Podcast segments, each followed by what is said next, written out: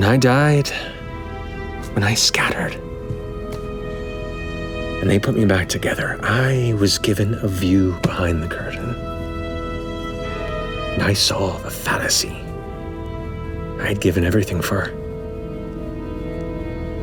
Genius souls, now mewling toddlers, bickering over the power of creation. Someone needed to be the parent. A responsible caretaker must show discipline, enact punishment, and take the reins with force. So, I invite you to stay for the show. But I think you'd prefer to run. And he leans back and puts his hand on the devices as they begin to blink faster and faster.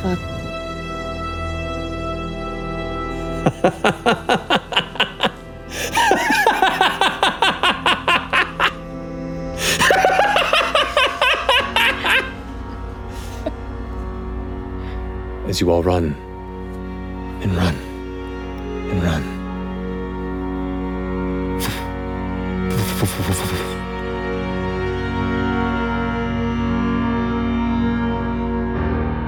Essa é uma boa história, mas provavelmente não é do tipo que você espera. É sobre um grupo de heróis lutando contra monstros, explorando ruínas esquecidas e descobrindo segredos ocultos. Mas a gente nunca vê isso em cena. Apenas um grupo de amigos, conversando, rindo e rolando dados. Eu sou o Alisson Bains e esse é o episódio extra sobre narrativas colaborativas em Critical Role.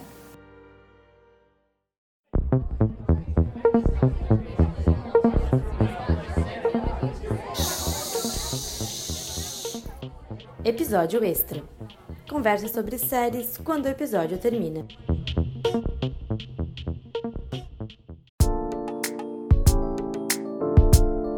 Oito amigos sentam-se ao redor de uma mesa. Eles têm bebidas, lanches, papel, caneta e dados. Um deles é o narrador, responsável por criar um mundo inteiro, populá-lo com personagens e histórias interessantes. Os outros são os jogadores. Cada um assume o papel de um personagem que eles mesmos criaram e eles são os protagonistas dessa história. Essa é a base para um jogo de RPG, ou Role Playing Game, uma espécie de jogo de interpretação. Imagine um jogo de tabuleiro com um teatro de improviso. No RPG, a gente improvisa de acordo com uma história narrada por um mestre, né? Por exemplo, é, nas mesas na qual eu jogo, eu sou um jogador. Aí eu improviso perante o que o mestre narra para nós. Geralmente um, o mestre tem uma história já meio que pronta. Quem conduz toda essa história, todo esse arco é o mestre. Ele também improvisa. E nós, como jogadores, improvisamos é, de acordo com o que o mestre vai narrando para a gente. O jogo mais popular é o Dungeons and Dragons, criado nos anos 80 por Gary Gygax. Hoje, você provavelmente conhece isso pela cena inicial de Stranger Things. The Demogorgon! We're deep shit. Will, your action! I don't know. Fireball! They'd have to roll a 13 or higher. Essa recente nostalgia pelos anos 80 é definitivamente um dos fatores para a recente retomada do hobby para o ambiente mainstream. Um hobby indiscutivelmente nerd tem se tornado cada vez mais popular, assim como os filmes de super-heróis ou as séries de fantasia e ficção científica. Mas um dos maiores expoentes desse cenário é uma websérie chamada Critical Role. Hello, everyone, and welcome to tonight's episode of Critical Role, where a bunch of us nerdy ass voice actors sit around and play Dungeons and Dragons. Right there. Critical Role é uma série diferente do que a gente está acostumado. Toda a história acontece através desse jogo. Imagine assistir Breaking Bad, mas ter os atores sentados ao redor de uma mesa, improvisando os diálogos e criando toda aquela história na hora. Os jogadores em Critical Role são atores profissionais, com uma vasta experiência em dublagem de animações e videogames. Então, toda a atuação vem das vozes e expressões deles. E não é exatamente algo fácil de se entender. Ao todo já foram mais de 400 episódios com no mínimo 3 horas cada. É uma forma bem diferente de se contar histórias, principalmente quando comparamos a um filme ou uma série tradicional que dependem tanto de um roteiro. As histórias são construídas de forma colaborativa, e apesar do narrador ou o mestre do jogo criar as aventuras, os jogadores podem decidir levar a história para outro lado, e ambos os lados têm que se adaptar com o resultado dos dados. Porque o RPG é uma grande, que nem você falou, é uma grande história que a gente conta, storytelling que tem dentro da base, mas a diferença é que ao invés de ter um narrador e um ponto de vista, ele é uma história construída. A essência do RPG de construir uma história com esse fator aleatório, de acordo com as ações de cada jogador e os dados, isso é uma é, é algo que se as pessoas explorarem bem tem aquele fator de não ser aquela mesma historinha. Não é um roteiro que a gente sabe que já tá pronto, que a gente consegue pegar. Tipo, quando a gente assiste um filme, a gente tá vendo, meu Deus, vai acontecer isso. A questão do dado já é uma coisa muito louca, porque o dado é isso, ele interfere em cada momento, em cada ação tua. E vamos supor, é, eu tô andando pela floresta num silêncio. Aí o mestre fala, faz um teste de ouvir. Aí eu jogo o dado. Se o dado cair em número baixo, eu não ouço nada.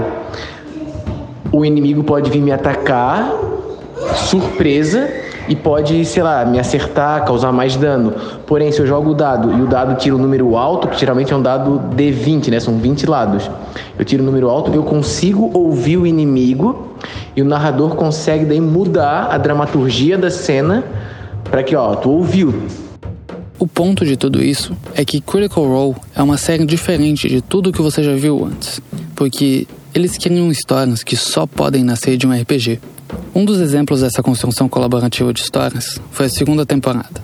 O grande vilão surgiu da morte inesperada de um dos personagens dos jogadores. Essa morte nunca foi planejada e o fato dele ser um vilão não estava escrito quando o personagem foi criado.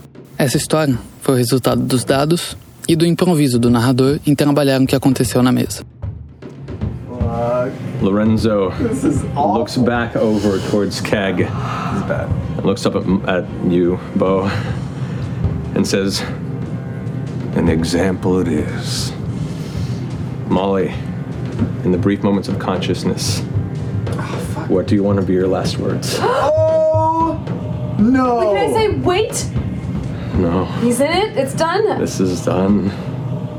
Molly, mm-hmm. you have a brief moment as, as the consciousness and life leaves you. What are your last words? With blood. Oh god. As it kind of slams into his face. he Respect. And then twists the blade. The life leaves Molly. Eyes never shut.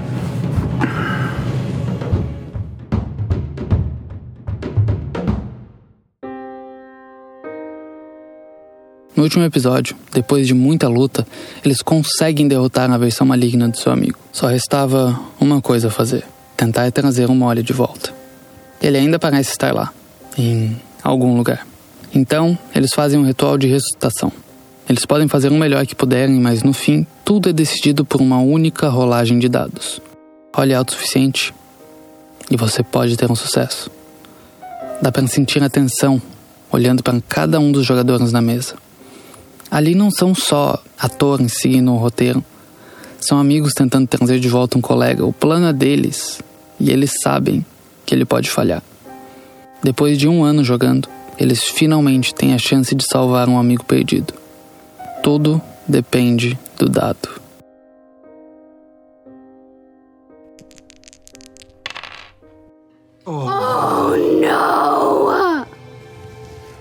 I can't believe that just happened.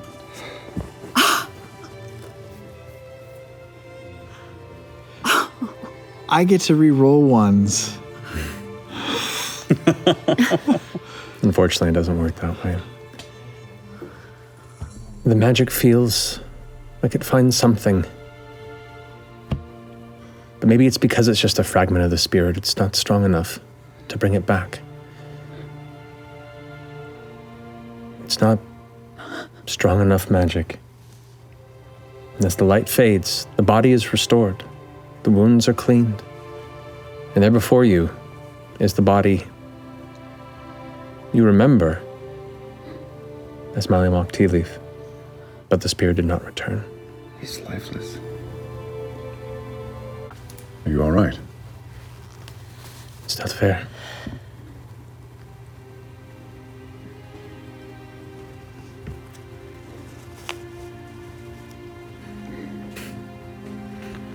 It's not fair. We've all come so far.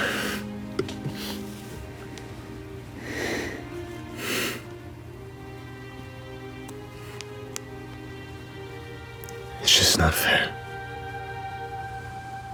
It barely is.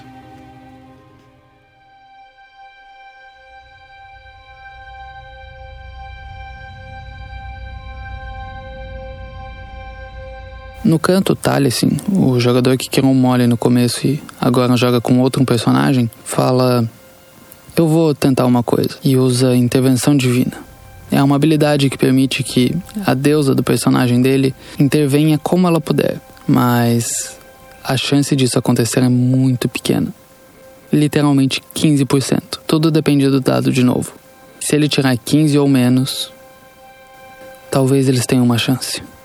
The corner cast divine intervention. I'm just sort of curious. Oh. Okay.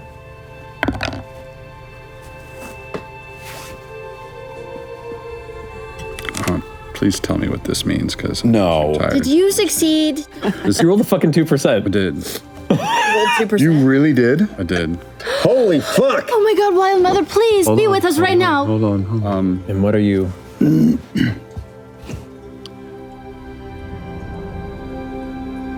whatever it was, just put it back.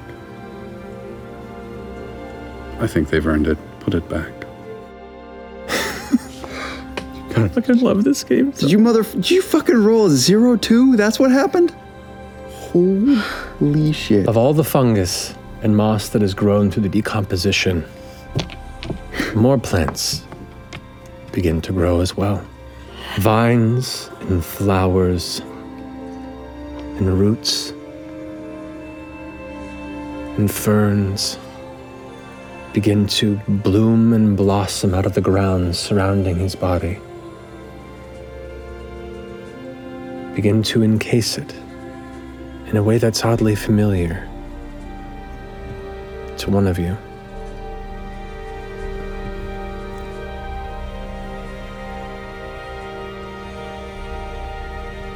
You feel in this place of cold stillness, of death and vacancy, a warm breeze that smells sweet with hints of ocean.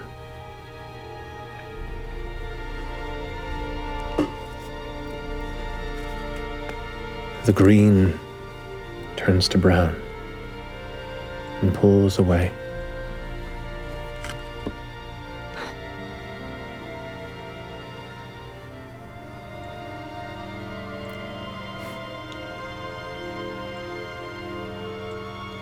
Your eyes open for the first time.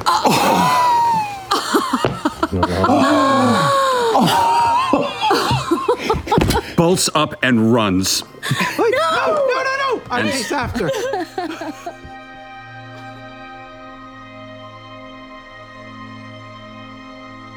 O narrador descreve como o corpo do mole é coberto por plantas, flores, fungos que começam a crescer ao redor dele. Como se as estações passassem por essas plantas em questão de instantes, nascendo na primavera, crescendo no verão, secando no outono e se desfazendo no inverno. Quando as plantas começam a murchar e cair, Molly abre os olhos pela primeira vez. Isso é o que eu quero dizer com uma história que só pode nascer de um RPG. Você pode escrever um roteiro em que todas essas coisas acontecem e não vai ter o mesmo peso. Porque essas pessoas não estão só atuando como esses personagens, eles estão sendo esses personagens. A emoção e o drama das cenas são potencializados por serem amigos praticamente vivendo aquilo. Quando o primeiro ritual falha, não está escrito no roteiro para eles chorarem. É espontâneo. É sincero. Até o narrador chora. Quando Talisin consegue ressuscitar o próprio personagem, depois de um ano, ninguém planejou ou escreveu isso. Existia 75% de chance daquilo não acontecer. Mas quando acontece, não é uma vitória para um roteirista que pensou em uma história boa. É uma vitória dele. É uma vitória para um grupo de amigos, sentado ao redor de uma mesa, jogando D&D. A tale of seven friends. Became eight. Then nine.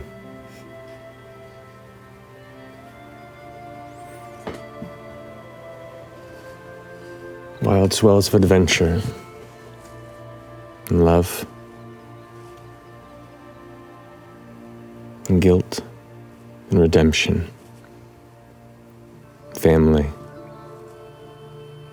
truth.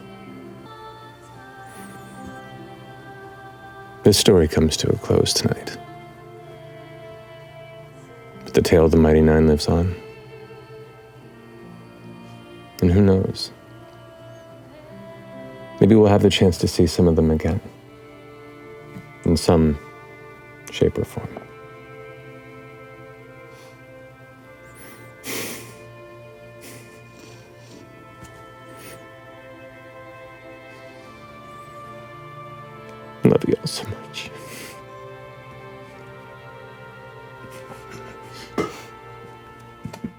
E essa é apenas uma das histórias que aconteceram. Liam, o outro jogador, criou um personagem baseado na Rosa Branca, um grupo de ativistas estudantis que se opuseram ao nazismo na Alemanha, lidando com temas de depressão, abuso e injustiça. Sam Riegel criou um personagem que lida com dismorfia corporal e até alguns paralelos com identidade e transexualidade. O RPG pode ser uma ferramenta criativa e narrativa para que as pessoas possam contar as histórias que eles querem ver. A nova campanha, que começou algumas semanas atrás, tem dois protagonistas não binários e muitos personagens que fogem dos códigos tradicionais da fantasia. É difícil encontrar espaço para heróis que fujam do padrão normativo social, principalmente quando a gente pensa nas mídias tradicionais. Mas o RPG é um espaço livre, onde você pode construir uma história, a sua história, e tomar controle dessa narrativa, compartilhar essa história com seus amigos.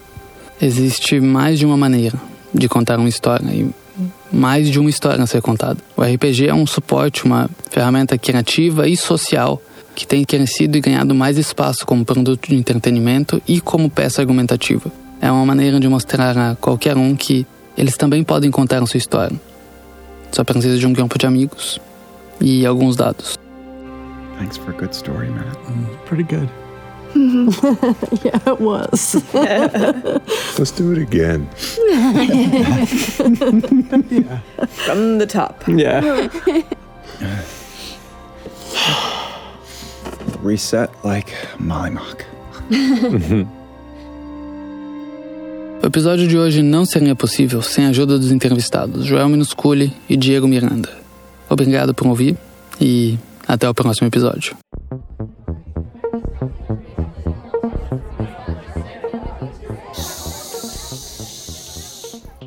Episódio extra. Conversa sobre séries quando o episódio termina.